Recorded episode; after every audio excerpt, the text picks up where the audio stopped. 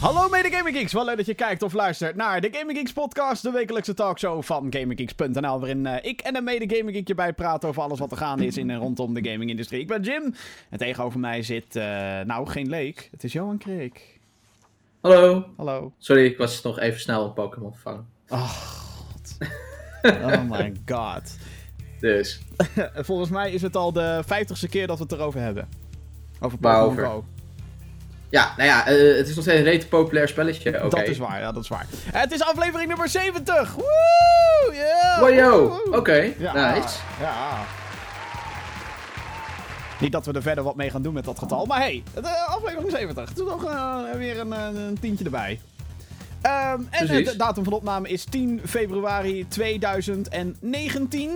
Ik vind het hartstikke leuk dat je, dat je er weer bij bent. Of dat nou via de audio is, of via de video, of via de livestream.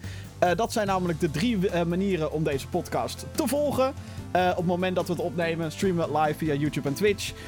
maar nog belangrijker is dat het te vinden is op je favoriete podcast service, zoals iTunes, of Apple Podcasts, Google Podcasts, Spotify.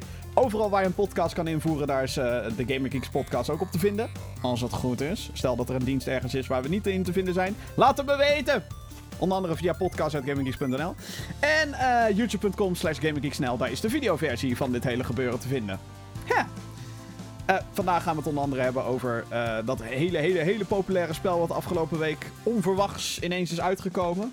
Alhoewel we het er vorige week ook eventjes over hadden. Apex Legends. Het is best wel een big deal. Wat? Ik heb het nog niet gespeeld. Wat? Geen tijd.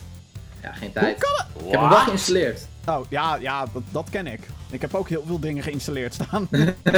ja, maar ik heb niet behalve Steam Library geïnstalleerd, uh, Jim. Ik ook niet. Ik heb 650 nee, dat past games. niet. En dat past precies, niet. Precies. Ik heb maar, ik heb maar 4 terabyte, oké? Okay? Um, hoe gaat het verder met je, Jo? Han? Ja, goed. Ja, lekker. Ja, ja mag ook Jo zeggen, maar mij niet uit. Jo, jo, jo. Is er, is er nog yo, iets uh, specifieks wat jij hebt gespeeld waar we het moeten, over moeten hebben? Ik heb hem... Ja, en uh, dat heb jij ook gespeeld. Oh. Dus daar kunnen we het uh, samen over hebben.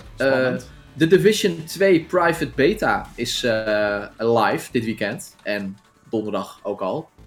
Beetje raar. Meestal is dat vanaf vrijdag tot en met uh, zondag slash maandag. Afhankelijk ja. van uh, waar je zit.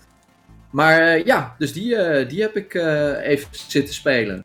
Ja. Toch wel, toch wel nieuwsgierig naar, omdat ik deel 1 ook wel ja, redelijk fanatiek heb gespeeld. Dus ja, kijken wat 2 brengt. En ik moet zeggen, 2 brengt veel van hetzelfde. En dat is op zich niet heel erg, want dat had ik zelf wel verwacht. Maar als je meer had verwacht dan alleen maar hetzelfde. Natuurlijk is het een nieuwe setting en is, zijn er wel wat dingetjes anders. Maar in grote lijnen is de Division 2. Ja, de Division met een 2 erachter. Net iets meer. En wat meer van hetzelfde. Ja, voor degene Heel kort door de bocht natuurlijk. Hè? Voor degenen die niet weten wat de Division is. Het is een looter shooter. Dus je loopt, uh, in, in het geval van deze, loop je rond door Washington DC. Je, uh, hè, je hebt, je hebt uh, een paar abilities die je kan inzetten. Je, hebt, uh, je kan drie guns bij je dragen, waarvan eentje een sidearm.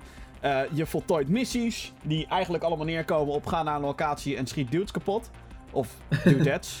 Er zitten ook ja. significant meer vrouwen in dit deel, moet ik heel eerlijk bekennen. Um, ja. Zowel die je kapot schiet als andere characters overigens. Um, en uh, ja, heel vaak droppen, zeker de bosses, die droppen loot. Daar word je dan weer wat sterker van. Daar kan je weer sterkere missies van doen, et cetera, et cetera, et cetera. Die, die loop die we inmiddels wel kennen. Uh, ja. In die zin vergelijkbaar met um, Destiny, een beetje Warframe uh, en Anthem. Al zijn dat natuurlijk allemaal science fiction games in die Ja, in, dit is natuurlijk een Tom Clancy ding. Dus dat uh, speelt zich af in, uh, in de realiteit. Ja. En ja, wat jij... dat natuurlijk wel fictie. Ja, ik heb, ik heb de Division 2 had ik voor het eerst op Gamescom gespeeld. Toen was ik eigenlijk best enthousiast. Toen had ik zoiets oké, okay, ze hebben wel wat dingetjes aangepakt. Uh, er zijn... het is wat wijder allemaal. Als in mm -hmm. ja, wat, wat, wat breder. Komt ook een beetje door de area, denk ik. Ja, dit eerste deel dat speelde zich namelijk af in New York City. En in New York City tijdens de winter. Dus dat was sneeuw en het was eigenlijk zag sneeuw. bijna alles hetzelfde uit. En, ja, sneeuw en grijs. Ja, lange straat met wolkenkrabbers. Goh, New York. of nou, ja. sterker nog Manhattan. Dus dan weet je helemaal. Het is ja. niet alsof je ook door Queen heen ging en zo. Bij Gamescom hadden ze een level, dat was volgens mij toen ook de reveal trailer, dat je om zo'n kapot vliegtuig heen gaat en het was echt open en wijd. Oh ja, Air Force One. Ja, ja, ja. ja. Dat vond ik te gek. Toen had ik zoiets van, oké, kijk, dit is de Division zoals ik het graag wat meer wil zien. Niet meer dat krappe, mm claustrofobische, hè, dat je wat variatie hebt. Ja. Um, vervolgens ik heb niet heel veel van deze private beta gespeeld, moet ik overigens heel eerlijk zeggen. Het is eigenlijk een soort van ja, voorproefje van wat de game te bieden heeft eigenlijk. Volgens mij uh, mm kan je een paar van de eerste missies doen die in de uiteindelijke game zullen zitten en een paar zijmissies. Uh, ja. En je kan elkaar ook uh, kapot, kapot knallen in een PvP-missie. Ja, er zit een Dark Zone dingetje in, inderdaad. Ja. En ik ging spelen en ik dacht, jeetje, wat is dit hetzelfde inderdaad als de Division 1. Ja, toch? Maar dan gewoon veel meer dan, dan wat ik hiervoor gespeeld had op Gamescom. Met, die, met, dat, dat, met dat vliegtuig. Waarin je echt de open ruimte had. Dit, dit was weer van, oh hé, hey, ik heb een grote straat. En er is een, een zijstraatje ergens. En ik ga een gebouw in en daar vinden de missies zich plaats. Ja. En ik weet nou niet echt wat ik daarvan moet vinden. Het feit dat het allemaal zo hetzelfde is. Dat ik denk, oei, zijn we niet allemaal... Ja, nee, ik, ik vind dat ook moeilijk. Zijn we niet allemaal een beetje om de tuin heen geleid in dit geval? ja, kijk wat het is. Het is nu natuurlijk Washington. En je ziet wel dat de straten in Washington. Uh, dat die anders zijn dan in, uh, uh, in Manhattan. Ja. de. je hebt ook wat meer laagbouw en dat soort dingen. Je hebt wat meer tuintjes. Ik vind dat soort van. Dat overwoekerde wat ze hebben gedaan. Hè, dat er wat planten over de straten heen groeien. à la The Last of Us dat vind ik wel tof. Dat geeft de game ook wat meer kleur. En dat had die game zeker nodig. Ja, zeker. Um, en ja, doordat, doordat die straten van Washington wat meer open zijn. Uh, krijg je ook wat meer van die, van die uh, confrontaties die, waar, ja, waar je dus ook echt van meerdere kanten belaagd kan worden. En in die zin vind ik de Division 2 dus moeilijker. Uh, alleen op het moment dat je dan zo'n missie weer gaat doen en je gaat echt die gebouwtjes in. Ja, dan, dan is het eigenlijk. Al, dat vind ik eigenlijk makkelijker dan die open straten. Ja, ja, want dan kan je van minder uh, kanten belaagd worden. Het is, Precies, dan, kun je gewoon, eh, dan kun je gewoon veel beter je positie bepalen. En op straat word je gewoon echt van alle kanten belaagd. Dan komt er zo'n rare chick met zo'n zo'n knuppel of zo op je, ja. of zo'n stok. Wat ik overigens heel raar, heel raar blijf vinden. En in dit geval nog erger dan in de Division 1. Want daar merk je van, oké, er is net een virus uitgebroken. En uh, hè, mensen doen alles maar om een beetje te overleven. Dat doen ze hier ook. Maar daar heb je zo'n chick met een. Die met een knuppel op je af, af, af, met een knuppel op je afkomt. Ik kan nog praten. Um, Gelukkig. Maar zij heeft dan wel full body armor en zo. En dan denk ik, hoe groot is de kans dat je of een gun vindt of body armor? Ja, nou ja, maar dat is het ding. En daarmee merk je dus meteen dat dat gewoon gedaan is, zodat je, uh, zodat je verrast kan worden door die, uh, door die ja, vijanden. Ja. Want die, die komen, bij vlagen komen die gewoon best wel uit het niets. Dan zit je gewoon in een vuurgevecht. Dan ben je op drie verschillende posities ben je aan het focussen. En dan hoor je ineens, Waaah! dan komt die chick op je afgerend. Ik oh kut, ook dat nog. Ja. En dan word je dus geforceerd om een soort van naar achter te rollen. Waardoor je dus uit cover gaat en die drie andere posities meteen op je beginnen te schieten. Dus ik snap de toevoeging wel, alleen ja, het voelt een beetje gek. Nou, wat, Waarom zou je met een wapenstok rondrennen of zo? Dat ja, wat, wat ik heel gek vind, is eh, hoe de game eigenlijk nog steeds hetzelfde statische gevoel heeft van de Division 1. Um, ja. Ik, ik, ik, ik weet niet of dit zeg maar iets is wat ik wilde aanvoelen tijdens Gamescom. Maar ik had toen het gevoel dat het veel dynamischer was. En ik ging die beta spelen. Ik dacht weer van: oh ja, ja, je kan alleen maar achter deze stukken natuurlijk cover nemen. En uh, uh, heel vaak ram je op die spatiebalk om weg te rollen, maar dan gaat hij toch weer naar een ander stuk cover. Dat ik denk, nee, doe dat nou niet. Um, het feit dat je bijvoorbeeld niet snel, als je van een... Het feit dat de game bijvoorbeeld ook weer dicteert waar je wel of niet op mag klimmen.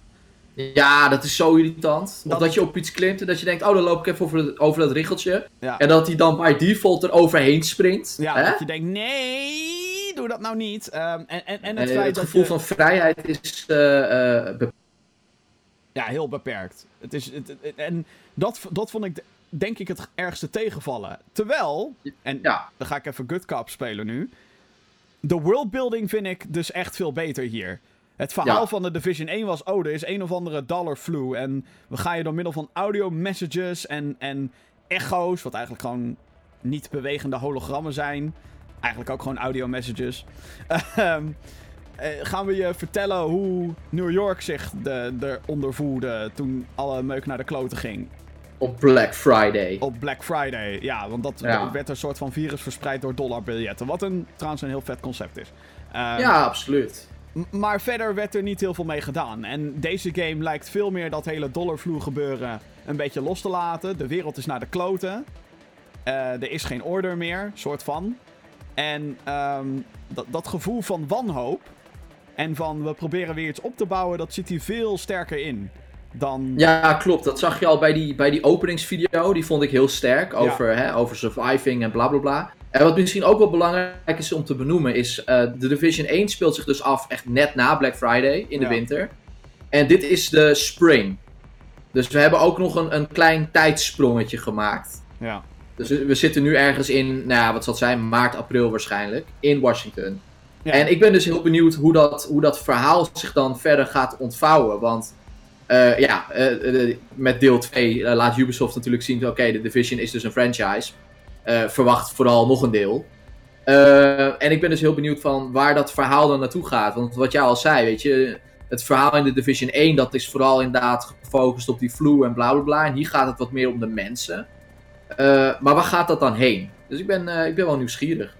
Ja. Je, je, helpt ook wat meer met opbouwen, geloof ik. Je kan een soort van boutjes en moertjes of zo naar je, je, je poppetjes brengen om helpen verder op te bouwen of zoiets. Ja, ik heb het nog niet helemaal door. En daarmee kun je weer bepaalde power-ups krijgen, waarschijnlijk van die, uh, die operations guys, waar, waarbij je die, uh, die krijg je als je zo'n settlement hebt overgenomen van de hyena's. Zo heette de, heet de factie tegen wie je het opneemt. Ja.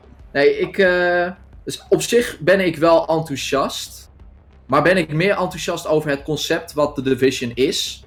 Dan dat het de Division 2 is, als je snapt wat ik bedoel. Ja, het, het is voor mij weer, uh, of Ja, het wordt weer, zeg maar, dat ik denk... Oh ja, gewoon even een missietje doen. Even, even wat dudes kapot knallen. En als er toevallig dan wat andere mensen online zijn... Prima, dan speel ik daarmee. Um, alhoewel ik echt denk dat deze game heel veel last gaat krijgen van titels zoals Anthem. Want dat is iets nieuws en dat... Um, nou, ik ben daar heel erg enthousiast over, over Anthem. Uh, de ook niet in de realiteit natuurlijk, dus het doet ook echt iets heel anders. Ja, het, het, het geeft dus het gevoel van Iron Man, een andere wereld en toch, weet je wel, het, voelt wat, uh, wat vernieuwender en wat grootser. En um, ja, ik, er zijn gewoon wat dingen waar ik over twijfel. Ik moet wel zeggen, nogmaals, dat de soundtrack, die vind ik echt heel Zo. goed. Zo, jezus man. Dat is Division 1 was soort van, dat bleef allemaal een beetje op de achtergrond. En hier dacht ik, oh ja, dit, dit helpt daadwerkelijk de actie. Ja, ehm, ja absoluut. Nee, die soundtrack is echt, uh, is echt heel vet, inderdaad. Waar ik me wel zorgen nog over maak, is de content. Niet zozeer de content zelf, maar hoeveel er is. Want je, je, je begint in de game en dan moet je naar het Witte Huis en daar zijn de good guys zijn daar zeg maar gevestigd. Vanuit daar accepteer je andere missies. Dan krijg je de map te zien. En dan is het van...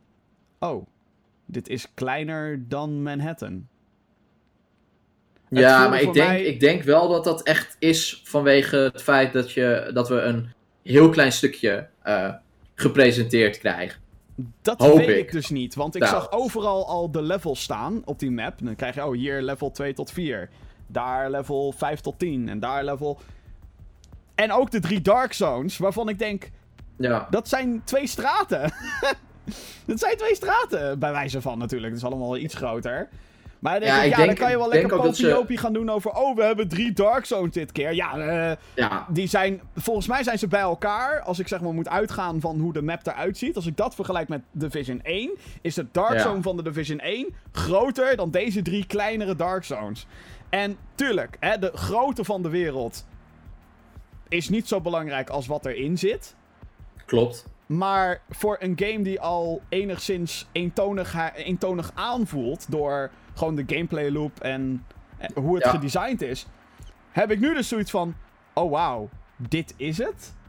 En, en nogmaals, Spider-Man bijvoorbeeld had niet de grootste open world ooit. Nee, maar er was genoeg te doen. Hoeft ook niet. Er was genoeg te doen en het was gewoon goed. Um, ja. Ik wil ook graag het voorbeeld van Fallout 4 wil ik aankaarten. Alhoewel ik Fallout mm 4 niet de beste game ooit vind, maar die had ook niet de grootste open world ever, maar was goed gevuld. Ja. En hier twijfel Geloof ik... ik je op je blauwe ogen, want niet Ik heb, gespeeld. ik heb alleen geen blauwe ogen. Maar, en hier twijfel ik daar toch een beetje over. Vooral omdat ik ook al gewoon loze ruimtes ben tegengekomen. In de eerste eh, settlement waar je komt, na het Witte Huis, Mhm. heb je een hele grote ruimte. En daar Die staat, theater eh, is dat. ja, en er staat alleen maar een matchmaking computertje. En dan denk ik, waarom heb je zo'n grote ruimte gemaakt voor alleen een matchmaking computertje? What the fuck? Nee, dat klopt. En sommige, sommige van die, die hubs waar je komt zijn dan ook onnodig gecompliceerd. Dus daarom ben ik ook bang dat het heel veel. Ja, dat, ik, ik, weet het gewoon niet. Ik, ik heb gewoon mijn twijfels na het spelen van die beta. Dan zit ik met mijn Dark Zone Ja. Collector's Edition. Nou ja, hè, eh, die kun je altijd nog annuleren. Je hebt nog Ja. tot, eh, wat is het? eh Maart. 22 maart, 15 maart, wat is het? Volgens mij 15? Vraagteken? 15, geloof ik.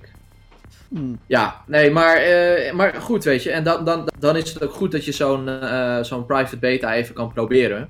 Want dan kun je bepalen of je, of je ja, toen een goede keuze hebt gemaakt. Ja, Ik, ik weet het zelf nog niet. Ik heb het met, met twee vaste vrienden zeg maar, zitten spelen met wie we één ook hebben gedaan. Mhm. En ja, wat wij merkten is van, het was gewoon weer, het was gewoon weer leuk, het was gezellig, het was weer sociaal.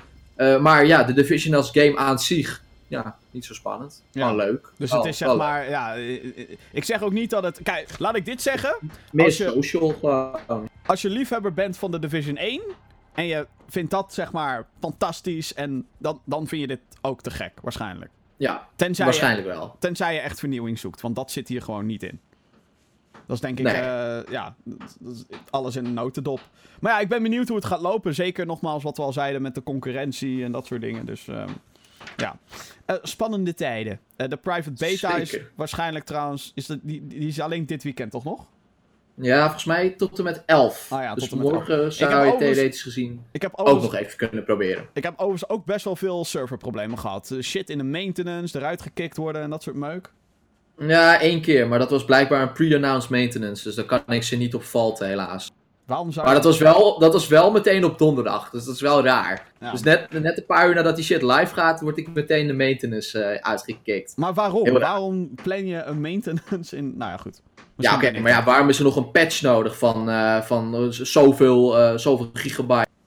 twee dagen nadat de beta live staat. Ik bedoel, zorg nou eerst dat die beta goed is, zet het dan live en laat ons dan spelen. Ik krijg echt flashbacks naar dit Fallout. kost tijd. Ik krijg echt flashbacks naar Fallout 76 toen de beta online kwam. Oh hey, eh, de Bethesda launcher heeft al je files van je computer gedelete. Download nog even 50 gig. Oh ja, en dan- je hebt maar een paar uur om te spelen. Fuck you. Ja, maar dat bedoel ik, weet je. Je, je hebt maar een weekend en dan zit je dus gewoon een, een, een uur soort van naar, naar de download van een, van een update te kijken. En dan nog een kwartier naar de, de installatie van diezelfde update. Ja. Flikker op, man. Fix het gewoon. Eh, Je zometeen. verdient genoeg. nou ja, we hebben, we hebben dus nog onze twijfels. Stay tuned voor meer. Maar nogmaals, als je de vis eten gek vindt, dit is een verlengde ervan. Zometeen gaan wij het hebben over onder andere eh, grote Nintendo-geruchten. Wat is er allemaal aan de hand? Gewelddadige videogames, die kunnen wellicht meer gaan kosten. En natuurlijk jouw vragen beantwoorden. Dus als je commentaar hebt of ehm, vragen of alles wat er ertussen ligt, podcast.gaminggeeks.nl, dat is de mailbox. Die gaan wij zo meteen natuurlijk weer openen. Maar niet voordat we het eh, eh, hebben gehad over toch wel de verrassing van deze week. Vorige week hadden we in de podcast ook heel kort over. Toen zat ik met gefronste wenkbrauwen. Zat ik eh, deze game aan te kondigen. Mhm. Althans, ik, had een, ik ben natuurlijk niet degene die games aankondigt. Maar toen, kwam, en toen kwamen er geruchten en leaks kwamen er naar buiten. Ja. Over Apex Legends. Een Battle Royale game die zich plaatsvindt in het Titanfall-universum. Ehm, ja, het, zou, het was gewoon... Vorige week was iedereen nog van what the fuck, wat raar. eh, rare move, onverwachts ineens een free-to-play Battle Royale game. Nou, afgelopen Mhm. maandag, 4 februari dus... Toen was het zover. De makers van Titanfall... Hoor, hoor je trouwens gehamer? Even tussendoor. Ja, ik hoor eh, iemand is aan het tikken. Ja, mijn excuses. Mijn buren, zijn aan het klussen. die zijn aan het klussen. Serieus, ik werd Al het hele weekend. Ja, fucking zaterdagochtend om 8 uur geboren. Doe normaal. Doe normaal. Nou goed, excuses voor het getik. Ik ben het niet. Ik zal wel extra met mijn pen gaan... Nee, doe ik niet. Oké, Ja, eh, terug naar Apex Legends. Eh, het, voor afgelopen maandag was het dus zover. De makers van Titanfall, Respawn Entertainment, die bracht Apex Legends uit. Een free-to-play Battle Royale game die nu al geduchte concurrentie blijkt te zijn voor titels zoals PlayerUnknown's Battlegrounds, Fortnite en Call of Duty Blackout. Binnen drie dagen hebben meer dan 10 miljoen mensen de game gespeeld of gedownload. Ehm, Mhm. hij is te downloaden onder andere via PC op Origin. Dat is de client van EA. Ja, EA geeft het uit. PlayStation 4 en Xbox One. Het record voor de game staat nu op 1 miljoen spelers tegelijkertijd. Ja. Dus als je denkt, goh, ik probeer Apex Legends te spelen en soms zijn die servers een beetje verkrekt. Dit kan zomaar een reden zijn. Apex Legends is een battle royale die werkt zoals vele andere in zijn genre. In dit geval droppen er 60 spelers in een level in teams van 3. Elk speler is een personage die zich kenmerkt door een paar abilities. Zo is er een robot, een van mijn favo's. Die heet uh, Pathfinder. En die uh, kan een zipline neerzetten waar spelers dan aan kunnen hangen. Lifeline en andere is weer een healer die een care package kan droppen. En Wraith, mijn favoriet, kan tijdelijk verdwijnen en een portal spannen. In de online store zijn skins voor wapens en personages te koop. Per level up verdient een speler een lootbox. En naast cosmetische items die alleen maar in die lootbox zitten, zijn er ook twee legends te koop. Deze kosten omgerekend, als je die punten koopt, 7,50 euro per stuk. Maar deze kan je ook vrij spelen met credits die je verdient door te spelen. Jee, goed bezig. Uh, Apex Legends is een omgevormd Titanfall-project. Het team van Respawn was van mening dat de technologie waar de game op draait, een aangepaste Source Engine, te min was om de ambitie te bewerkstelligen voor een nieuwe grote Titanfall. Het zou technologisch achterhaald zijn voor een premium game. De roadmap voor de rest van het jaar is ook al bekendgemaakt voor Apex Legends. Uh, het wordt ingedeeld in seizoenen. Goh, waarbij er een Battle Pass beschikbaar zou zijn. Ik vraag me af waar ze dat vandaan hebben. Uh, en het Hmm. komt dan met nieuwe wapens, loot en dus speelbare personages. Oftewel, de Legends. En in plaats van 4 bucks hebben ze de E-bucks of zo? Wat, uh... Uh, ik weet eigenlijk niet hoe die dingen heten. maar je hebt crafting material, je hebt credits die je verdient. En dan heb je nog de premium currency, zeg maar. Dat is waar je... Nou, ik wil dit wel, ik wil dit wel even gaan proberen. Alleen ja, weet je. Vision. Uh, en ja, die kost straks gewoon geld. Dus daar wil ik liever even wat tijd in steken om te kijken of ik die ga kopen. Apex Legends is natuurlijk gewoon gratis. Ja, het, het is free Dus to die is er play. volgende week ook nog wel. Uh, ja, zeker. Nou, deze game gaat voorlopig nergens heen, heb ik het idee. Um, er zijn ontzettend veel positieve geluiden over, over deze game heen en weer gegaan.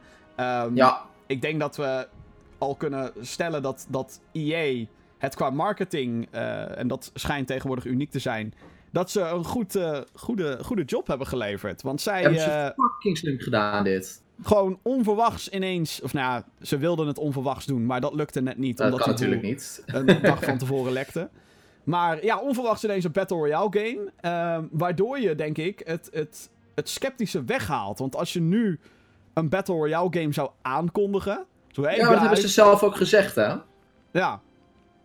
Zo van, als we het nu hadden aange als we het voor hadden aangekondigd, dan ging iedereen er al overheen. En al vergelijken en benchmarken en het afzeiken en weet ik veel wat. Dus zij dachten van, weet je wat, we zetten die shit gewoon live. En uh, dan heb je geen kans om het nog soort van te gaan previewen en een soort van uh, voorbespreking te doen. Dan moet je het gewoon gaan spelen. En als je het dan leuk vindt, ja, dan vind je het leuk. En als je dan haat, ja, dat kan ook, dan haat je het. Maar dan heb je in ieder geval niet soort van die aanloop er naartoe met allemaal negatieve comments en mensen die aan het flamen zijn en weet ik veel wat. Ja. Omdat het natuurlijk een EA-product is. Ja, en een Battle Royale game. En natuurlijk een, een, genre, een genre die al ja, inmiddels heel erg goed gevoed wordt door uh, onder andere Fortnite en Call of Duty en uh, ik mis, Player Unknown's Battlegrounds. En dan zijn er Ja. nog een paar kleinere die daaronder nog zweven en, en bepaalde niches proberen te, te, hoe heet het, te, te, te bevredigen. Dat is een heel vies woord nu, bedenk me. Maar hè, Nee, hoor. tevreden te houden. Dat is gewoon in het Nederlands woord. Ja. Ehm, en, en het feit dat dan 10 miljoen mensen nu al spelen, of nou in ieder geval de game gedownload hebben, vind ik wel indrukwekkend. En ja, zeker. ehm, ik heb de game ook al wat gespeeld. Ik, I kid you not. Het is tot nu toe mijn favoriete Battle Royale game. Effa. Het is gewoon zoveel leuker dan, dan Fortnite in mijn, eh, vind ik. Zoveel strakker dan Call of Duty. Ehm, en dat komt onder andere... eh, Ik bedoel, Respawn Entertainment, de studio die dit heeft gemaakt...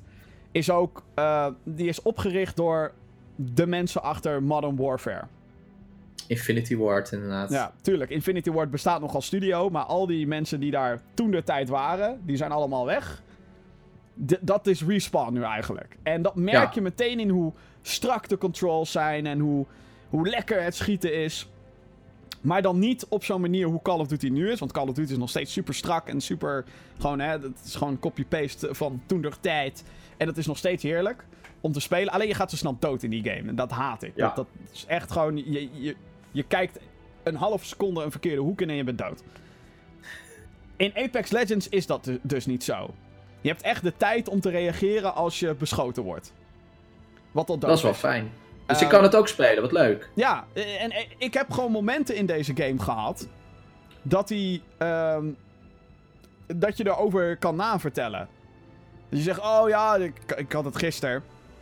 Ik was in mijn eentje nog over. Je bent trouwens altijd in een team van drie, wat ook uniek is. Normaal heb je modes, duo's, d- drie man, vier man in je eentje. Alleen bij Apex Legends is het verplicht dat je in een team van drie speelt. Tuurlijk kan je in je eentje connecten en dan word je gematchmake met anderen. Ja. Eh, je zou denken, dit is hartstikke kut, maar daar kom ik zo terug. Maar ik had dus zo'n moment, ik was in mijn eentje nog over. Eh, je kan teammates trouwens ook respawnen, wat te gek is. Als je de kans daarvoor hebt.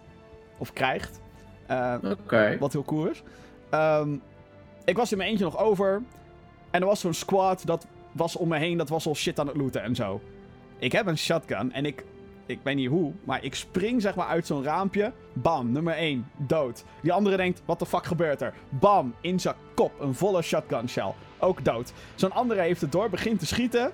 Maar die had nog geen shields of zo, had nog niet gerecharged, want die dacht, oh ja, er is nog één guy over, whatever. Die guy was ik. En ik schoot hem door zijn hoofd met mijn shotgun. Het hele squad neer! Nou, dit soort Nou, de, de Apex Legends Diaries zijn vanaf maandag te zien op het kanaal van Jim. Absoluut. Maar dit soort momenten had ik gewoonweg niet in Fortnite. Of in Call of Duty. Of in, nou, PUBG heb ik nooit gespeeld. Maar ik weet niet, er is iets aan die mechanieken in Apex Legends... wat gewoon zoveel strakker is en zoveel fijner is om te spelen. En dat komt ook Ja, ik de... wil het proberen. Door de beweging is het ook. Je, je, ik bedoel, rennen, sprinten. Als je je wapens holstert, dan kan je sneller rennen. Ehm, wat ik al zei, elke legend heeft zijn abilities. Had ik er net al een paar van, eh, van uitgelegd. Dat, dat brengt ook weer wat diversiteit met zich mee. Dat je probeert daar je voordeel uit te halen. Ehm, en er is bijvoorbeeld zo'n hele simpele mechaniek. Waarvan je denkt, whatever, in eerste instantie. Maar als je dat eenmaal begint te leren hoe je dat kan gebruiken is te gek. En dat is dat je, je kan sliden. Nou, dat is niet nieuw meer in shooters tegenwoordig. Maar ehm, als je naar beneden slijt, krijg je meer snelheid. Je zou zeggen, da. Maar dat, dat soort dingen maken echt die beweging te gek. En het feit dat Doe je... me beetje- denken aan die, eh, aan die game van Sega van een tijd geleden, Vanquish. Vanquish, oh ja, ja. ja. Hm. Ja, mij deed het een beetje denken aan Tribes. Dat is echt zo'n oldschool shooter. Tribes Ascent heette dat, geloof ik. Dat was ook heel erg van, oh, je moet naar beneden sliden. Anders was je echt... Vandaar Ascent. Hmm. Ja. Ja, maar dan kon je daarna ook weer heel hoog springen. Dat is hier niet het geval overigens. Maar... En, en gewoon de, de verticaliteit van de levels en de grote wereld. Het is echt zoveel diverser qua, qua omgeving en qua dingetjes dan, dan een Fortnite. En ook al draait deze game op een hele oude engine, het ziet er fantastisch uit. Net zoals Titanfall 2 overigens. Daarin Ik vind het trouwens wel grappig dat ze. Want eh, de Source Engine, dat is gewoon het ding van. Ja, dat is de engine van Valve. Daar draaide Titanfall 1 en 2 draaiden daar ook op. Wel Eh, grappig. en nou ja, goed, nu, nu deze game ook. En tuurlijk is het wel heel veel copy-paste werk van Titanfall 2, gebouwtjes en met name de wapens, die hebben we natuurlijk al gezien. Maar ja, dat werkt gewoon lekker. Het is gewoon de Titanfall schietmechanieken, zonder de Titans. In eerste instantie dacht ik ook, waarom maak je een Titanfall bed? Het heeft Titanfall niet eens in zijn naam. Dus nee, dat is bewust. Waarschijnlijk, anders krijg je die vraag. Want waarom Ja. heb ik dan geen Titan? Maar ik denk ook inderdaad dat de hele manier hoe deze game nu gedesigned is en opgebouwd is, Titans zouden dat echt compleet kapot breken. Ehm, want ja, probeer inderdaad maar eens een Battle Royale game te designen met Titans, die eerlijk blijft. Soort van Ja. eerlijk. Want je hebt altijd te maken met een beetje random dingen, omdat je natuurlijk loot moet vinden. En, en je begint met niks. Net zoals in elke Battle Royale game. Wat het helemaal te gek maakt, wat ik al zei, je bent verplicht om met een team te spelen. Er zit een ping systeem in deze game. Dat is niet nieuw. Dat je gewoon naar een locatie kan richten en dan ping, dat je iets kan, kan pingen. Dat je dan kan zeggen, hier is iets aan de hand. Ja. Maar de manier hoe ze dat hier gedaan hebben, is super vet. Want al die personages praten met elkaar. Tuurlijk kan je ook gewoon met je stem naar, via internet met elkaar praten, de. Ehm, Gelukkig. maar die personages zeggen altijd van alles en nog wat. Dus van, oh, ik heb, uh, als je bijvoorbeeld op een, op een stuk armor of op een wapen pinkt, zegt hij, oh hey, hier is een sniper. Een level 2 sniper. Oh, en dat kan dan handig zijn voor een van je teammates. Van, oh shit, die moet ik hebben. Of je dropt ja, iets, oh, hier is een medkit. Jouw personage zegt dat altijd. En je teammates horen dat ten alle tijden. Ook dus als er eentje onder vuur wordt genomen. Dus van, oh shit, ik, uh, dan hoeft niet iemand op voice chat dat te doen. Nee, je personage zegt dat al. Dus dan weet je automatisch, ik moet helpen, help. Um, en dat kan je op meerdere manieren gebruiken. Je kan zeggen, oh, ik ga even hier kijken. Of, hey, hier moeten we even op letten. Je kan dubbel, uh, althans op de PC is dat met een middelmuisknop op default. Je kan het dan veranderen. Maar dan kan je bijvoorbeeld dubbel tappen om te zeggen, shit, ik heb daar een vijand gezien, denk ik. En dat, dat ping systeem, het klinkt zo super simpel. Maar het maakt het zoveel makkelijker. De communicatie tussen iedereen. Dan heb je ook nog eens kleine grappige features. Zoals dat je uh, kan instellen dat alle tekst die getypt wordt, dat dat text-to-speech wordt.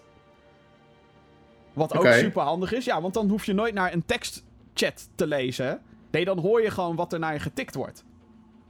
Ja. Dan natuurlijk wel een robotstem. Dus elke keer part your game and says thanks. Nou, dat is ook niet nodig, want daar heb je ook een ping-knop voor. Maar dat systeem, het is geniaal. Hoe ze daarmee dat die hele barrière die je normaal zou hebben van... Oh ja, mensen... Tuurlijk heb je nog steeds van die, die mensen die gewoon een andere kant op gaan en whatever. Maar de manier hoe, hoe dat ping-systeem hier werkt is prachtig. En echt te gek. Echt ik uh, ga het proberen, Jim. Je hebt mij overtuigd. En waarschijnlijk uh, wat andere kijkers dan en wel ik ben geen betaal, want iedereen zegt... Oh ja, Twitch, eh, overal breek het records. Dat is zeg maar marketing. EA ja, heeft natuurlijk. Gewoon... Die mensen die hebben gewoon een zakje geld gekregen om op dat moment Apex Legends te gaan ja, spelen. En, en uh, blijkt... verder niks mis mee trouwens hoor. Nee, nee, het blijkt heel populair en daarom streamen heel veel mee. Ik kan me zo voorstellen dat, dat, dat die contractjes nu een beetje afgelopen zijn. Denk ik, weet ik niet. Ik ben zelf niet benaderd door EA om het te gaan streamen. Maar, uh, de. Uh, maar, uh, ja, het is, ik werd daar ook enthousiast van. Ik heb zitten spelen en ik denk, ja, dit is te gek. En ik, uh, ik ben daar heel verbaasd over eigenlijk. Want nogmaals, vorige week toen, het, toen, het, toen de geruchten er kwamen en toen de lekker was, dacht ik... Een Titanfall Battle Royale, flikker toch op, EA. Wat een bullshit. Wat, wat, wat, wat een afgang wordt dit. Nee, in tegendeel. Het is denk ik ook de verrassing... Het is gewoon een, een nieuwe contender in, uh, in de arena. Ja, ik denk dat niemand dit zag aankomen. Niemand zag dit aankomen. Nee. En tuurlijk, Fortnite blijft Fortnite. Dat, dat is nog steeds de populairste. En dat is nog steeds... En dat werkt ook... Uh, Wellicht ook een andere doelgroep. Een hele andere doelgroep. En dat werkt mechanisch ook... Nou, whatever. Werkt gewoon anders met dat hele bouwen en zo. Tuurlijk, ik denk dat dit een meer, soort ja, type. Dit is gewoon meer een concurrentie tegenover Blackout, Call of Duty Blackout, denk ik, dan PUBG of Fortnite. En dat vind ik juist heel interessant. Want ik denk dat mensen de, de, de bugginess en de, de, de yeah, yeah, gewoon dat het werkt niet zo lekker van PUBG, dat zijn mensen inmiddels meer dan zat. En dan komt hier zo'n strakke game van Respawn en dan denk ik, oh, wat fijn. Wat fijn om Het is ook wel grappig dat, dat Apex Legends dan concurreert met een Call of Duty. Toch? Ja, ik vind het nou, wel grappig. Het enige wat ik zeg maar niet verstandig vind van EA. En dat heeft meer met de timing te maken. Ja. Uh, Anthem komt over een paar weken uit. Uh, en tuurlijk, Anthem heeft geen PvP trouwens. Dat is allemaal PvE. Dus tegen. Nou, niet tegen elkaar schieten online. Environment. Maar, tegen de environment, tegen beesten in, in de game. Mm Maar toch het lijkt me toch dat dit een beetje wel aandacht weghaalt van Anthem. Terwijl je nu zou denken dat EA juist nu wil dat iedereen Anthem, Anthem, Anthem, hype, hype, hype, hype, hype zou. Ja, ik vond de timing inderdaad ook apart. Maar blijkbaar hebben zij zoiets van de mensen die dus dit willen spelen, die spelen dus geen Anthem. Althans, dat, dat zal de redenatie zijn. Of dat bijt elkaar niet zo. Nou, de barrière is natuurlijk uh, een groot verschil. Want nou, wat je al zei, dit is free-to-play. Dus iedereen kan het zomaar... Je kan het gewoon gaan spelen. Ja, nee, tuurlijk. Iedereen kan het gaan proberen. En voor hetzelfde geld denk je van, ja, fuck Anthem. Ik ben echt helemaal uh, verslingerd aan, uh, aan Apex. Ja. Uh, ja, dan, dan, ja, dan gooi je potentieel je eigen ruiten in. Dat kan. Ja. En... Daarom vond ik die timing ook bijzonder. Maar ook de ruiten van Battlefield. Want ja. Battlefield moet nog een Battle Royale mode gaan krijgen. Nou ja, ik weet niet of dat dan... Ik zou bijna zeggen tegen DICE, jongens, kap er maar mee, cancel het. Uh, Probeer maar een goede Star Wars game te maken, jongens. Ja, ga maar wat anders doen. Breng maar andere updates uit voor Battlefield. Fix die game nou gewoon eens even een keertje. Fuck die Battle Royale mode. En tuurlijk, ik weet dat er dan nu heel wat pissed off Battlefield spelers zullen zijn die dan... Stel dat dat gebeurt, hè. is allemaal stel dat. Die dan zouden zeggen, oh, fuck, ik wil geen Apex Legends bullshit. Ja, maar hoe goed gaat die Battle Royale mode worden, jongens? We hebben nog niks gezien daarvan. Alleen een concept trailertje. That's it. Ja. Nog helemaal niks. Nee, het, is, het is bijzonder dat je, dat je ook met jezelf uh, op die manier gaat concurreren. Heeft EA natuurlijk eerder gedaan. Ja. Ook in de categorie Titanfall. Dus Zeker. ja. ja. Ja, het is... Um... Ja, maar het zijn hele interessante ontwikkelingen. Het grappige is ook is dat Respawn uh, heeft gezegd van... Nee, dit was niet EA's beslissing om dit te doen. Wij wilden dit als developer.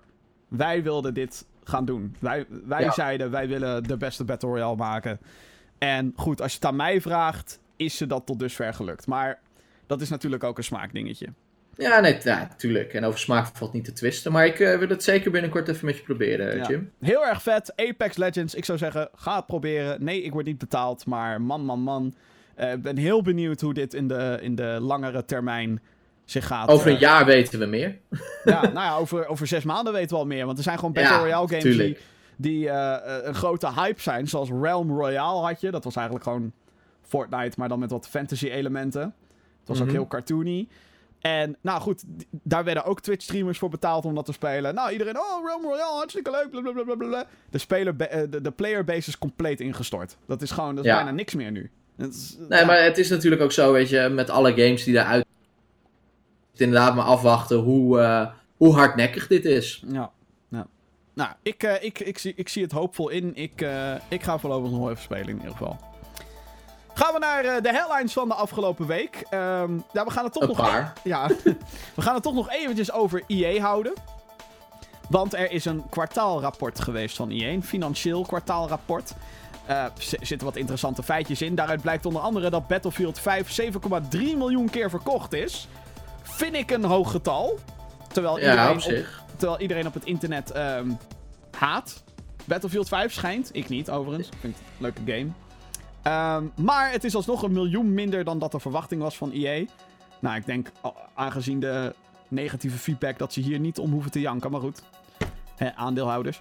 Um, mm -hmm. ja. Nog interessanter is dat tijdens de conferentie uh, uh, van, van die kwartaalcijfers is aangekondigd dat er dit jaar een Premium Titanfall Experience verschijnt, alsnog. Ja. Mm.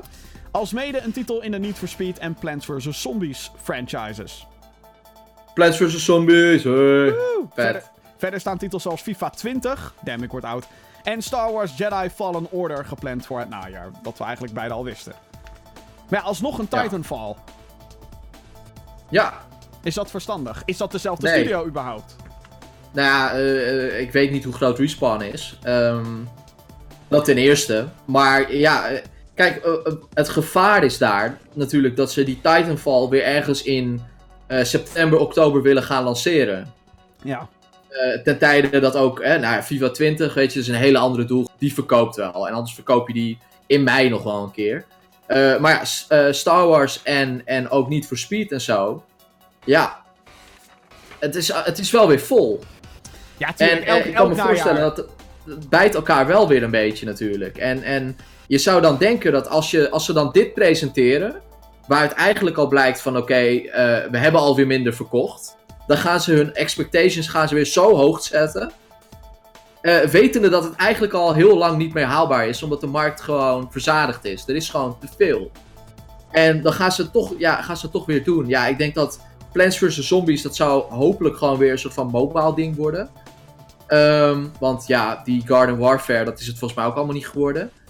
Um, ja, wat ik zeg, FIFA verkoopt wel. Er komt natuurlijk nog een nieuwe Madden. De, uh, ja, en Star Wars, ja, wordt, wordt spannend. Maar ik, ik snap het niet. Want ze gaan dit weer proberen te proppen in, in, in een tijdspanne van 4, 5 maanden. Ja, dat is gewoon... Dat, daar kill je het gewoon mee. Daar kill je ook je eigen markt mee. Grote dus voordeel, het grote voordeel natuurlijk is wel in die zin dat EA geen andere multiplayer shooter gepland heeft voor dit najaar. Dus dat het in die nee, zin dan dat alleen... klopt. Het is geen Titanfall 2, Battlefield uh, 1. 1. Ja, en Call of Duty Infinite Warfare. Ja. En nu wordt het Call of Duty... Wie weet wat het gaat worden. Modern Warfare 4 is het gerucht, maar dat ja. zien we nog wel. En Titanfall. Maar goed, we weten natuurlijk ook nog niet wat de rest van het jaar nog allemaal gaat komen. Er is nog zoveel wat nee, tuurlijk, worden. tuurlijk. Het is, uh, het is niet, nog vroeg. En Need for Speed, wordt dat nog ooit iets? Want volgens mij is die rebooted franchise is echt... Uh, volgens mij staat niemand meer echt te springen om het gaspedaal nog een keer in te drukken daar. Want... ja, doe, gewoon even, doe even gewoon een nieuwe Need for Speed. En pak dan het beste uit Underground 1 en Underground 2. Oh, weet je hoe EA veel geld kan verdienen? Underground 1 en 2 Remastered HD. Uh, net als die Burnout Remastered, toch? Dat, oh, dat was uh... te lui voor woorden. Burnout Paradise, ja. ah, een nieuwe Burnout. Ja, we, gaan, we hebben het over niet ja, uh, Next. Ja, Gaming Geeks Next. Dat is leuk. Dat is ook een video. Ja, ja kan je nu zien. Volgens geruchten komt er aanstaande woensdag, 13 februari 2019 is dat, een nieuwe Nintendo Direct. Oeh, dat is interessant. Dat zijn zeg maar vooropgenomen presentaties van het Japanse bedrijf waarin zij hun aankondigingen doen. Um, die komen dan overal online en worden dan gepremierd op Twitch en YouTube en dat soort dingen. Uh, volgens een lekker, oftewel iemand die beweert dingen te weten, zou Metroid... Lekker. lekker, lekker. Zou Metroid Prime Trilogy tijdens deze presentatie aangekondigd worden?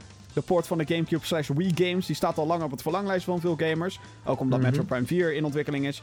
Uh, verder wordt Super Mario Maker 2 voor de Switch genoemd. Uh, niet alleen dat. Maar er zijn ook geluiden over andere nieuwe Switch-titels voor dit jaar. Dat zal dan niet tijdens deze Nintendo Direct zijn. Maar onder die nieuwe titels vallen een 2D Zelda-game en Pikmin 3. Eh, 4, denk ik dan, toch? Na Pikmin 3 zou dan weer een. Oh, dat zou weer een, een, een re-release zijn. Ja, van Wii U naar Nintendo Switch. Oh ja. Nou, fair enough. Uh, ik heb hem gemist, dus kom maar door. Laten we het eerst over die, uh, um, die Direct hebben. Denk je, ja, ik bedoel, Nintendo kan op elk moment, die kondigt die dingen niet heel veel van tevoren aan. Of heel, heel ver van tevoren. De, de, de, er is zoveel anticipatie, zeg maar, op een nieuwe Direct. Er zijn echt legio aan YouTubers die allemaal een soort van aan de lopende band video's droppen met oh, nieuw rumor, bla bla bla. Eerst was het gerucht dat het uh, begin januari zou zijn. Om, omdat, uh, omdat er ook een of andere tweet van Nintendo was geplaatst van oh, volgend jaar hebben we nieuws. Toen dacht iedereen, oh, nou, het is volgend jaar, kom maar door. Uh, dat bleek net iets anders te zitten. En ik heb toevallig gisteren zo'n soort gelijke video gekeken. En de laatste Nintendo Direct, die niet gericht was op een specifieke game, zoals bijvoorbeeld die van Smash, is uit september vorig jaar. Wauw, ja. Dan en ja, als je dan nu gaat kijken van wat heeft Nintendo op stapel staan, wat we, wat we weten dat er... Uh, nou ja, uh, Kirby, Yoshi, uh, de nieuwe Pokémon natuurlijk. Um, en Animal Crossing. Even zo snel uit mijn hoofd. Als ik eentje vergeet, vul me dan alsjeblieft aan. Yoshi, oh die had je al natuurlijk, Yoshi. Ja, ja, ja, volgens mij is dat inderdaad een beetje, ja. Ja, en dat is natuurlijk niet genoeg om het hele jaar mee te vullen. Uh, dus er moet, er moet nog wat gaan komen. En dat gaan ze, denk ik, redelijk snel aankondigen. Ja. Uh, ja, of die lek waar is. Het schijnt dat die lek komt van iemand die al eerder juist spellingen heeft gedaan. Ja, waardoor iedereen dus denkt... het zou oh, zomaar kunnen. Ja, het is, het is waar. Het is waar. Dus ja, ik, ik heb er wel zin in. En ja. in, een ander, in een andere natuurlijk, is dat als deze Nintendo Direct is uitgezonden, uh, waar denk ik geen Pokémon in genoemd wordt, nee, nog dan komt er nog een losse Pokémon Direct. Ja. ja. ik denk dat voor die Pokémon is E3 denk ik wel een goede om in de gaten te houden. Alhoewel, Pokémon en Vind je E3... dat niet te laat? Nee joh. Ook met, met die nieuwe Mewtwo-film die is aangekondigd, Detective Pikachu die eraan komt. Oh ja, ja, ja. Ik, ik, ik weet niet. Je, moet toch ook wel wat hype om die game gebouwd worden, zou ik denken. Ja. Ja, dat is waar.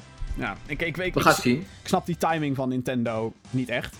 Um, die Metroid Prime Trilogy. Uh, er was eerder ook al nieuws, althans dat beweerde iemand van Eurogamer. Die beweerde, die poort ligt al lang klaar. Is af. Die hebben ze al. Dat is gewoon, net zoals met Super Mario Bros. U Deluxe. Die is afgelopen januari uitgekomen. Het schijnt dat ze die al een jaar hebben liggen. Hadden ze op elk moment kunnen releasen. Fucking release het! I don't care. Weet je, ze, ze, hebben onlangs ook aangekondigd... hey jongens, we gaan overnieuw beginnen met Metro Prime 4. Die game werd niet wat, wat we wilden dat het, dat het werd. Oké, ook al duurt het nog 2, 3 jaar... breng die fucking trilogy uit. Want dan is het van... Ja. hey jongens, om jullie warm te houden voor de aankomende 2, 3 jaar... hier is Metro Prime Trilogy. Fuck it. Ja. Dus, dus doe het gewoon. Just do it. Um, Super Mario Maker 2 vind ik een opvallende. Want je zou denken dat ze um, hè, Super Mario Maker van de Wii U gewoon zouden porten naar de Switch. En ik zit me dan vooral af te vragen, hoe kan je uitbreiden op het idee? Want volgens mij is Super Mario Maker al best een complete set om 2D Mario levels te spelen en te maken. Ja, nee, eens. Ik, ik zou het ook niet weten. Hm. Zit ik ook niet echt op te wachten, als ik heel eerlijk ben hoor. Nou, het is wel een van die Switch-ports waarvan ik denk, waarom is het nog niet gebeurd? Waarschijnlijk dat is waar. Waarschijnlijk omdat ze eerst Super Mario Bros. U wilden releasen. Dat snap ik. um, ja. Maar ja, ja, dus ik weet niet of dat iets is. Um, ja, Pikmin 3 van Wii U naar Switch. Ik heb ook altijd gezegd: Nintendo, poort gewoon al je games naar de Switch. I don't give a fuck. The Wonderful 101, dankjewel. Poort die. Bayonetta is al gebeurd. Super Mario Bros. U is al gebeurd. Mario Kart 8 is al gebeurd. Donkey Kong Country Tropical Freeze. Poort gewoon alles. I don't give a fuck. Te weinig mensen hebben de Wii U gehaald. En als die mensen die de Wii U hebben gehaald uh, niet deze versie willen spelen, pech. Oh ja, kak. Weet je welke dit jaar ook nog komt? Nou. Luigi's Mansion 3. Oh ja, ja die komt ook nog. Ja, ja. Ik, was even, ik, dacht even aan Smash, toen dacht ik, oh dat teasertje. Ja, ja, ja. ja, ja. Uh, ja, die ook nog. Dus ik heb ook zoiets van een nieuwe 2D Zelda game. Leuk. Prima als ze dat willen doen. Maar haal Wind Waker HD en Twilight Princess HD gewoon uit Switch. Fuck it. Hoppakee. Gewoon, gewoon overzetten. Ja. Gewoon doen. Hoppakee. Gewoon, hup. Ja. Dus meteen... Vooral Twilight Princess, dankjewel. Ja. Nou, allebei. Gewoon ik allebei. ja. Die heb ik al gespeeld. Die andere. Wind Waker, ja oké, maar eh, ik bedoel, gegarandeerd voor beide 2 miljoen. Hoppakee, bam, in de bank. Mhm. Zo gebeurt. Bizar eigenlijk. Ja, nou ja, het is, ik bedoel, de Wii... je hebt gezien wat die, wat die Mario game al heeft verkocht, hè? Oh, volgens mij was, waren eh, jij en Jesper dat, die, gister, uh, die vorige week uh, een aantal cijfers uit de doeken deden over wat Switch uh, verkoopt. Dus je weet wat die Mario game al heeft verkocht. Dat ja. is bizar. Nou, dat is echt bizar. 15 miljoen of zo, geloof ik. Echt insane. Dan nieuws over cheaters. Softwareontwikkelaar Johnny Perez die moet 150.000 dollar boete betalen. Zo, de tandjes. Ja, dat is echt bizar. Aan Take-Two Interactive in dit geval. dat is eigenlijk de uitgever voor het moederbedrijf van Rockstar en dus de uitgever van Grand Theft Auto 5. Perez, die ontwikkelaar dus, softwareontwikkelaar, is verantwoordelijk voor het programma Elusive, waarmee je kon cheaten in Grand Theft Auto Online, de online mode van GTA 5. Het programma stelde spelers in staat te, te, te teleporteren, voertuigen in te spannen, andere spelers te vermoorden en geld te genereren. Nepgeld in de game, maar goed, die, die kan je dan ook weer kopen met echt geld. Ja, dus dat is gewoon derving. Ja. Rockstar zou hierdoor 500.000 dollar zijn misgelopen. Overigens komen er ook nog eens 70.000 dollar bij voor juridische kosten. Dus in totaal wordt het kostenplaatje voor deze Perez 230.000 euro. Damn. Jezus. We leven dus gewoon in een tijd waarin cheaten in een online game je dit kan opleveren. Of nou ja, opleveren. Oei. Ja, kosten. Tering. Echt Jezus Christus. Microsoft heeft zijn ontwikkelaar slash publishersgroep van naam veranderd. Daar waar het eerst bekend stond als Microsoft Game Studios. Uh, nu gaat het door het leven als Xbox Game Studios. De stap lijkt er logisch aangezien alles wat met gaming te maken heeft tegenwoordig de naam Xbox draagt. Althans van de kant van Microsoft. Logisch. Ja, best logisch. Waarom zou je nog aan die naam Xbox... Ja, de enige reden waarom waarschijnlijk nog Microsoft heten is voor een paar niche dingetjes zoals Age of Empires. Ja, ja, ja, precies, precies ook daar logisch dat ze... Maar ja, je, je moet het Xbox-merk verder uitbouwen, toch? Dus ik snap het wel. Over verder uitbouwen gesproken. Xbox Live komt in zekere vorm naar iOS, Android en de Nintendo Switch. Ten, ten, ten. Klasse, ja. ja. Verwacht wordt is dat het uh, voor nu vooral gaat om de social app. Waarmee je dus met vrienden kan connecten. Uh, uh, ja, je scores kan checken en dat soort dingen. Uh, maar dat dit de gelegenheid opengooit voor meer eh, crossplay functionaliteiten uh, en eventueel de toegang tot de aankomende cloud service van Microsoft, dat lijkt hier wel een stap in te zijn.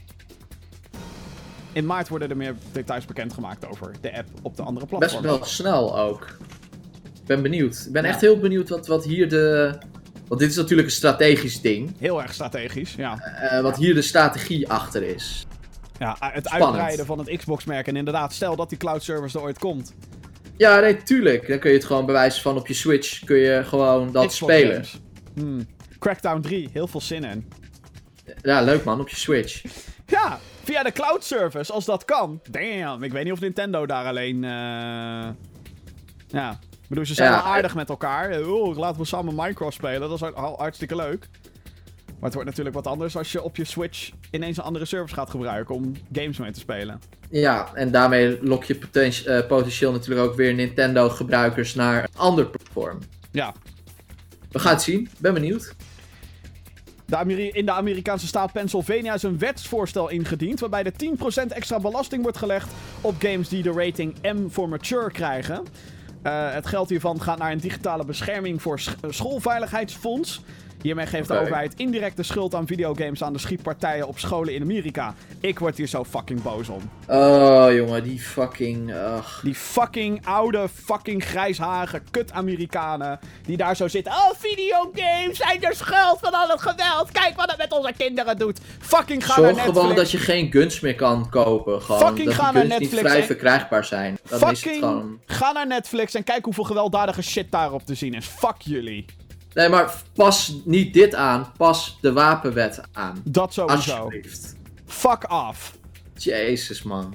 dit is toch ongelooflijk? In, in boeken worden oms, wordt omschreven hoe mensen van ledemaat naar ledemaat gemarteld worden. In televisieseries zie je de meest gruwelijke dingen, als je dat wil. In films worden mensen kapot gemaakt. Maar videogames... Oh! Fuck jullie, echt.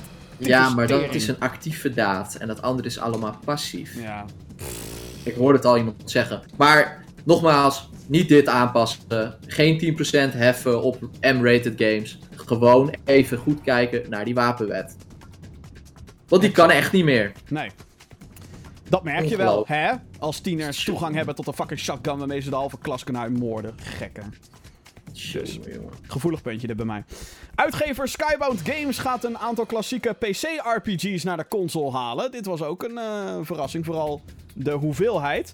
Uh, het gaat hier om, zet je schrap, Baldur's Gate, Baldur's Gate 2, Baldur's Gate Siege of Dragonspear, Neverwinter Nights, Icewind Dale en Planescape Torment. Het gaat hier om de Enhanced Editions, die allemaal al voor de PC uh, verkrijgbaar zijn.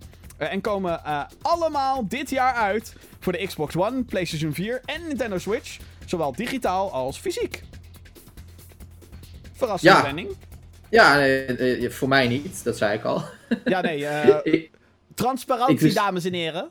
Transparantie. Ik uh, werk bij, uh, bij Mindscape en wij hebben een Benelux distributiecontract met Skybound Games. Dus ik wist al dat deze games eraan kwamen. Ja, ik nog niet. Althans, ja. Baldur's Gate is natuurlijk uh, Baldur's Gate en ik denk Neverwinter Nights. Dat zijn wel de grootste. Het zijn natuurlijk wel echt favorieten van vroeger. Vroeger al. Uh, ja, en dat dan nu op je, op je console, of beter nog in de trein op je Switch. Ja, ik denk dat het wel tof is. ik ben zelf niet uh, van die games per se. Ik heb Baldur's Gate op de Gamecube gespeeld. Wauw, dat moet dan wel spin-off geweest zijn, denk ik. Ja, dat was dan, dat was dan inderdaad was een ander soort Baldur's Gate. Maar hè, wel, had wel de Baldur's Gate naam. Dat vond ik op zich wel tof. Maar echt het hele traditionele uh, uh, Baldur's Gate, Neverwinter Nights, bla bla bla. Ja, het, speelt, het is allemaal het Dungeons and Dragons universum. Ja, daar heb ik per definitie niet zoveel mee. Ja, nee, dus het speelt ook volgens de regels. Jij ook niet? Nou, nee, ik was meer van de Diablo en zo vroeger. Uh, mm Waar ik mhm. vooral benieuwd naar ben, is hoe ze deze puur zang PC-titels. Poorten. Ja, poorten naar uh, controllers. Daar moet toch wel echt enigszins van conversie in komen. Ik vind het dan wel tof dat ze ook fysieke edities uitbrengen.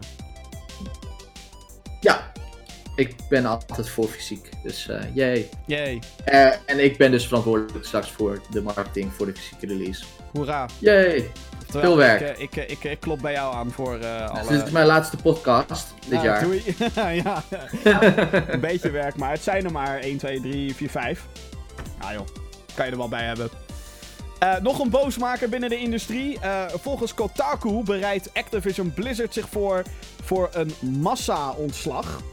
Het zou gaan om honderden mensen bij de publishers en ook een paar ontwikkelteams. Um, ondanks het ja, dat komt door financiële tegenslagen schijnt. Ondanks het succes van Call of Duty Black Ops 4 en Spyro The Reignited Trilogy heeft Activision niet de financiële verwachtingen gehaald. Oh jee, aandeelhouders. Eerder dit jaar verloren zij ook al de Destiny franchise die ze gaan overdragen aan Bungie. Ja, nou ja, dit is eigenlijk ook wat, wat we net hadden over EA natuurlijk. Ja. Dit heeft alles weer te maken met verwachtingen van je verkoop. En tuurlijk, Black Ops Blackout heeft goed. Uh, of, ja, Blackout heeft, ja, heeft goed verkocht. Black Ops 4, ja. Uh, ja, uh, ja, Black Ops 4 inderdaad. Heeft goed verkocht. Ehm, maar Call of Duty neemt elk jaar wel af.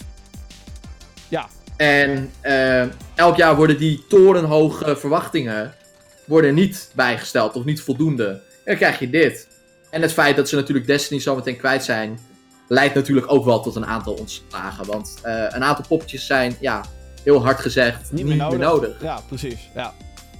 Ja, het is een beetje. Uh, vooral bij Blizzard schijnt het te borrelen van: hé hey, jongens, terugschalen die handel, want we moeten geld verdienen. En dat is, ja... Er moet ergens schat verdiend worden, ja. Of dat ten goede komt, weet ik niet. De eerstvolgende titel van Activision is uit mijn hoofd. Sekiro Shadows Die Twice. Woehoe! 22 dus, maart, putje. Door de makers van Dark Souls en Bloodborne. Mm. Zin in... Wanneer komt daar zijn deel staan? ja. Ik nog niet. Maar dat is misschien logisch, gezien de drukte.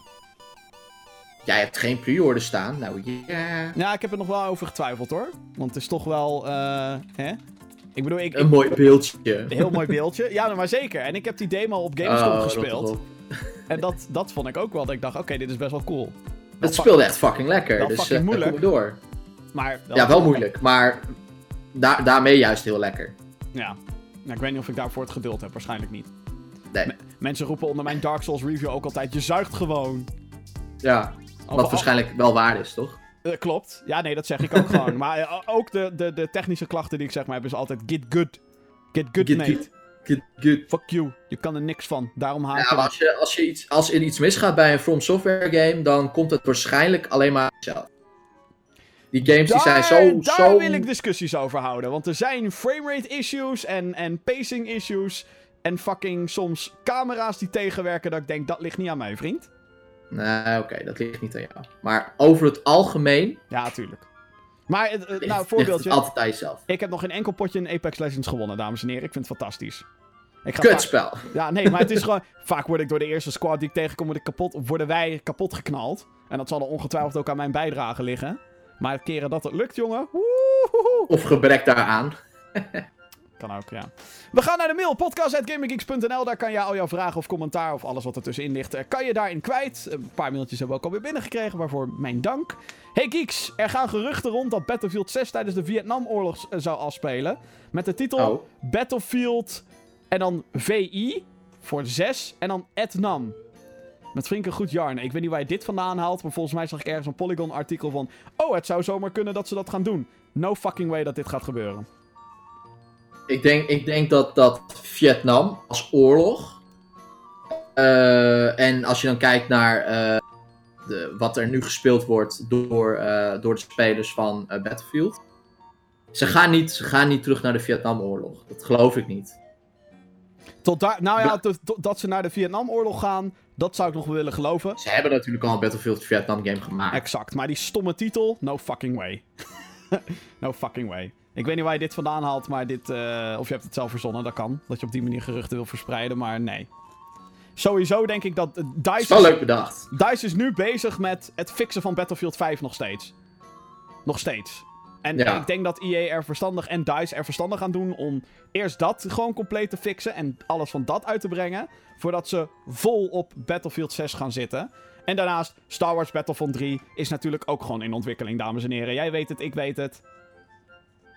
Dus uh, ik, ik, hoop, ik mag hopen dat dit nog niet iets concreets is. Ja. Hallo Gaming Geeks, deze week heb ik drie vraagjes. Jezus Ludwig. Zo. Uh, nu gisteren de video van Fortnite Monopoly uitkwam, was... Ja, uh, er staat echt een te gekke video online, dames en heren. Even pluggen. Even pluggen.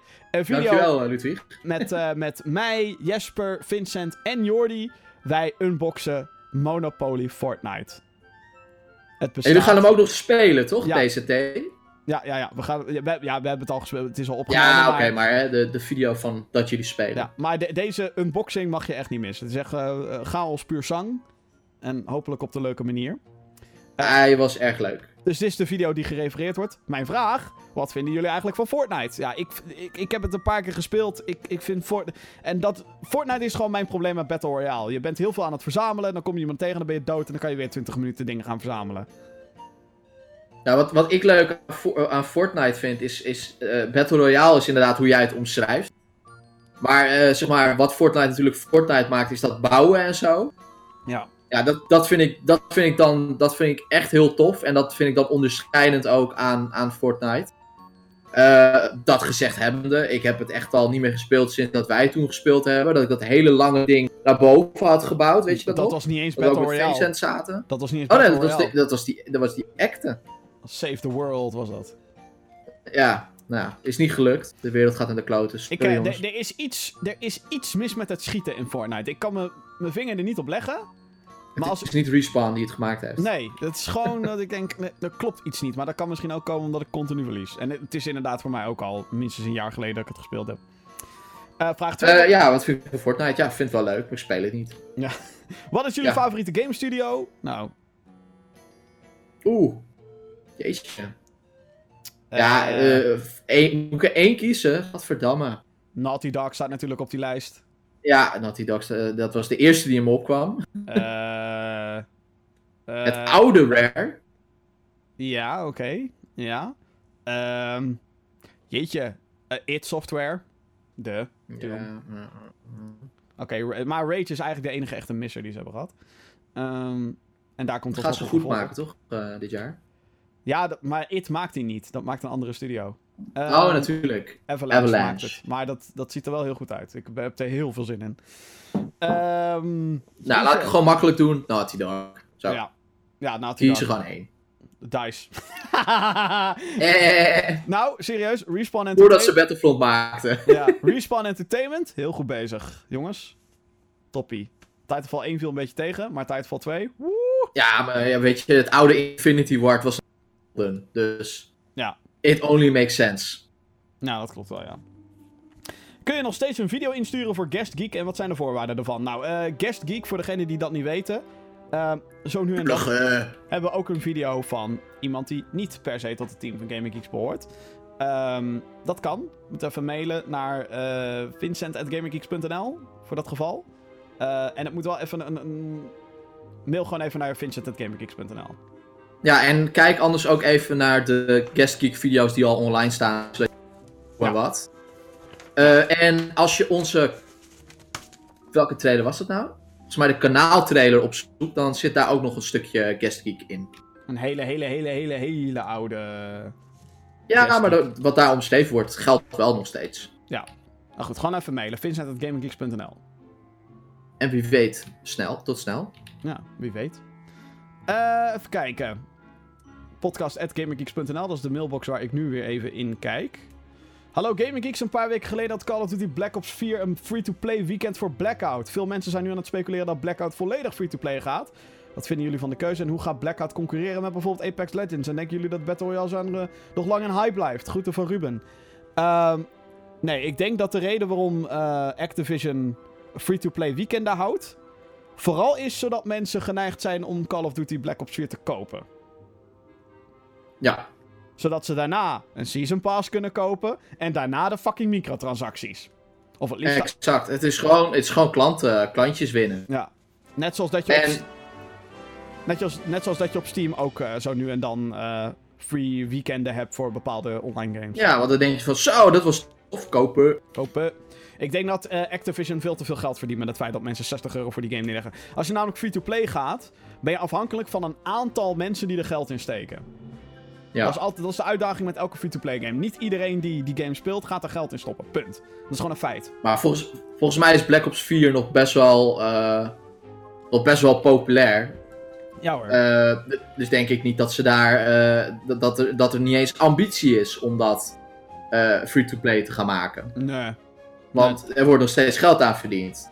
Dat denk ik ook. En ja. Call of Duty is sowieso een game die, die is, waarvan je ziet dat hij het hele jaar door koopt. Dus Ain't gonna happen. Ik denk dat ze je... En het gaat al slecht bij Activision. Ja, ja. Wat ja. verdomme. Ik denk, ik denk niet dat het per se gaat helpen als ze dat free-to-play... Uh... En ja, de Battle Royale genre, hoe lang dat nog een hype blijft. Het, uh, uh, ik denk... Mm, het, zou, het zou zomaar kunnen zijn dat Apex Legends de laatste grote is. Ik ja. zie het zeg maar niet nu 1, 2, 3 gebeuren dat er een andere studio zich hier aan gaat wagen en erin gaat slagen. Dat, dat, dat had ik voor Apex Legends waarschijnlijk ook al gezegd. Des te, verra des ja. te, des te verrassender is het dat Apex Legends wel een succes blijkt te zijn nu, voor nu. Ja, oké, okay, maar dat is ook wel een beetje gechargeerd gezegd. Ik bedoel, ze hebben gewoon hele, hele strakke, slimme marketing gedaan om iedereen Apex Legends uh, onder de neus te douwen. Ja.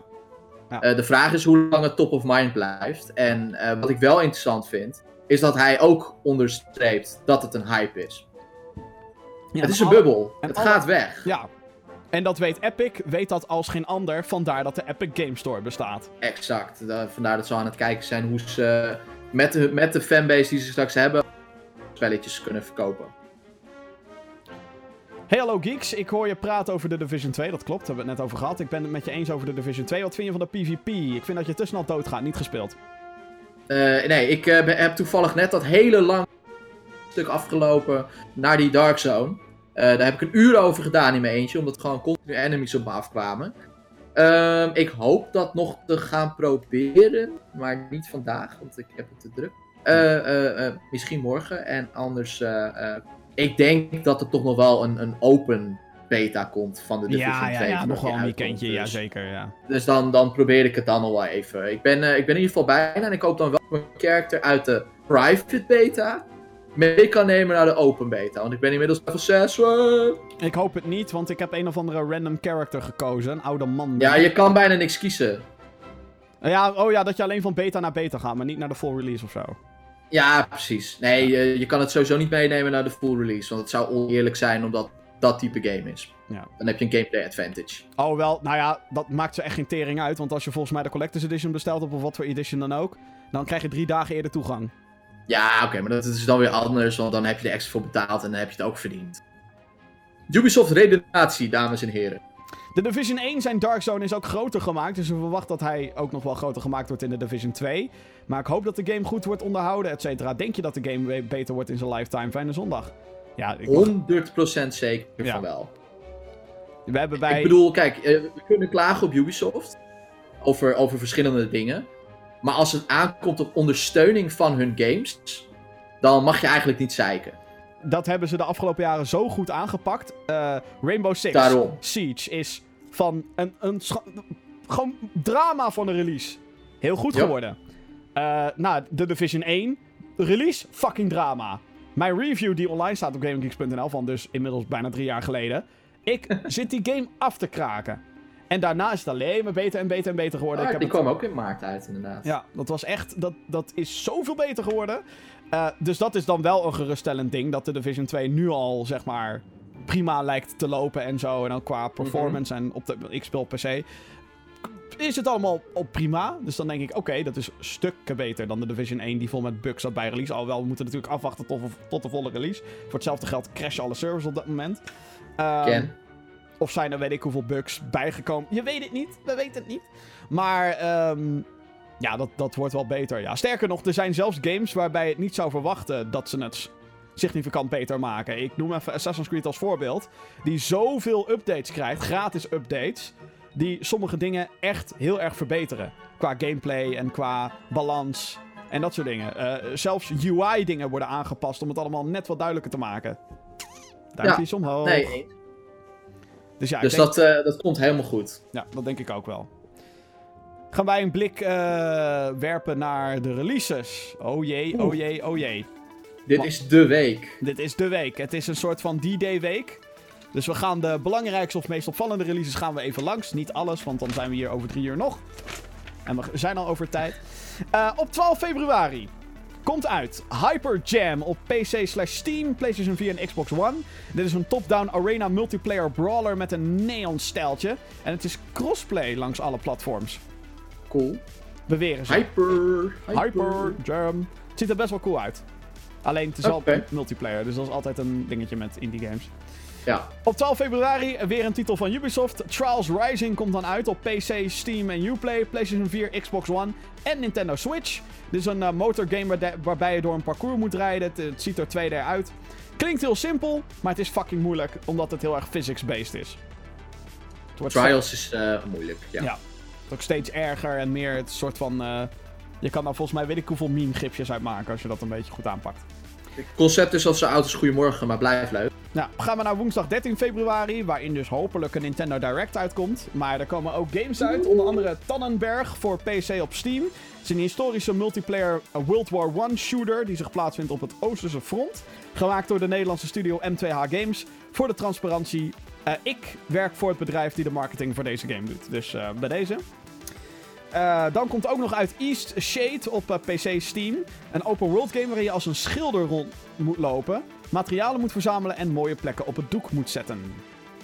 Spannend. Ziet er ook wel heel erg mooi uit. Is denk ik een soort van walking simulator, maar dan open world idee, denk ik. Artsy. Op 14 februari, de dag van de liefde. Ja. Ja. Degrees of Separation komt dan uit op PC, Steam, PlayStation 4, Xbox One en Nintendo Switch. Een 2D puzzelplatformer die gaat over twee, twee verschillende personages die tussen werelden moeten switchen. Ziet er heel tof uit. Het is een indie titel. Denk ik wel wat voor jou dit. Denk ik.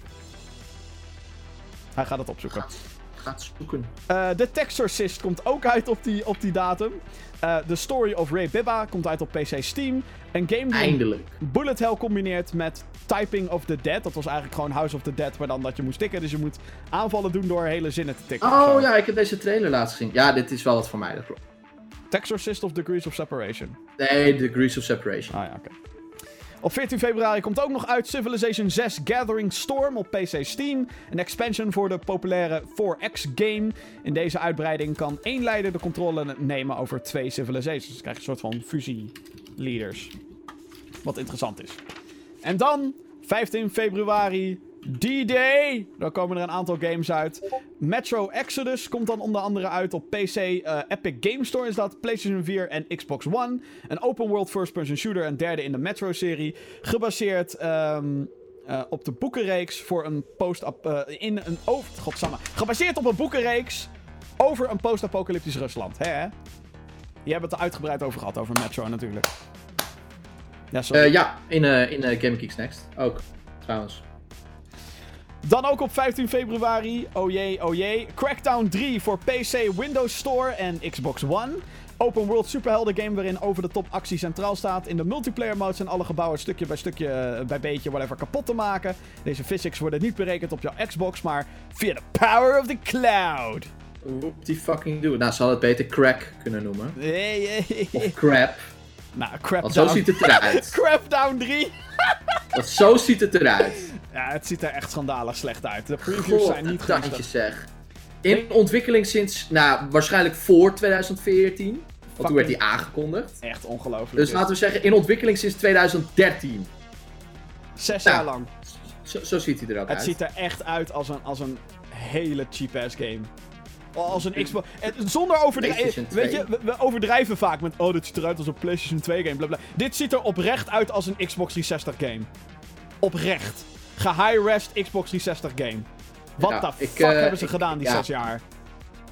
Ook Terry Crews gaat deze game niet redden, jongens. Nee, echt niet. Het ziet er echt uit als een fucking drama.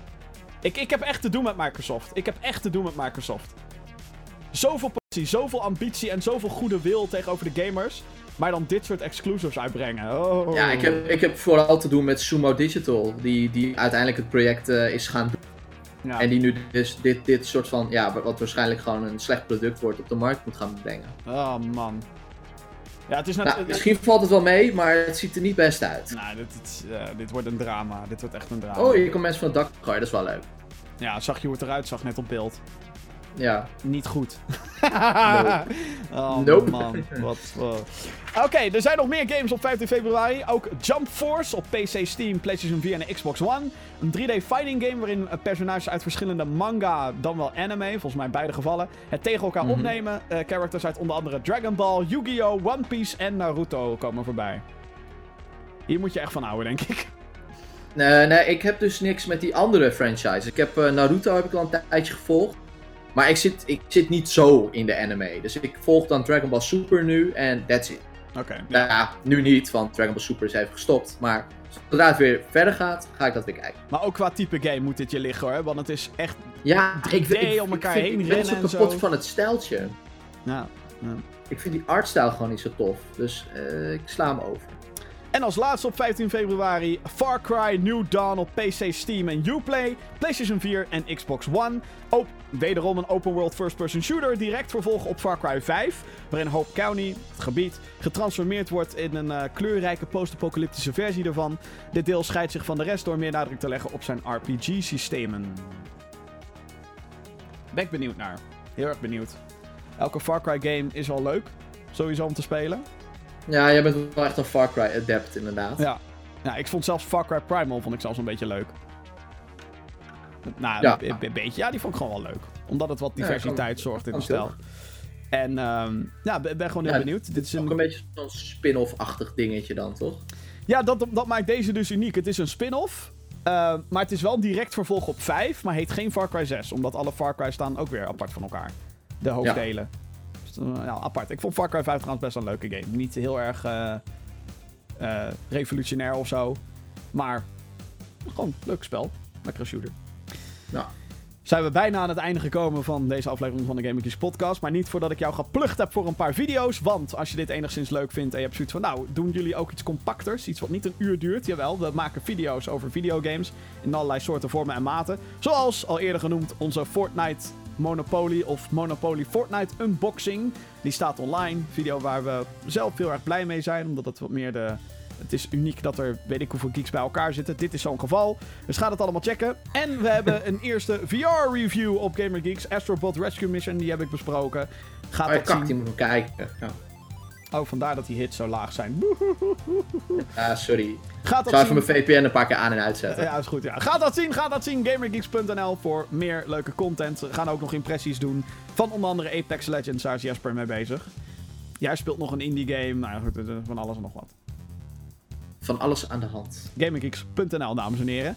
Um, verder zou ik uh, je heel graag willen adviseren om deze podcast ook te volgen op zijn verschillende kanalen. Uh, onder andere via Apple Podcast uh, of iTunes, Google Podcast en Spotify. Abonneer op de audioversie van de show. En als je dat kan, laat dan ook even een recensie achter. Op die desbetreffende services. Volgens mij helpt dat heel erg in algoritmes en dat soort dingen. Ja, dat helpt om je recommendations en zo ja, hoe, hoe, meer we dat uh, kunnen pushen, hoe beter. Net als YouTube overigens. Dankjewel, dankjewel. En uh, ja, de videoversie van deze show, die kan je vinden op youtube.com slash gamingxl. Dus abonneer, like, subscribe en meer van dat soort dingen. Ik zei eigenlijk dubbel op. Like, subscribe, nou, abonneer, nou, whatever. Uh, en natuurlijk alles wat je wilt qua GamerGeeks. GamerGeeks.nl Goed, dit was de 70ste aflevering damn, van de GamerGeeks podcast. Johan, bedankt weer. Yes, jij ook. En tot de volgende. Later. Later.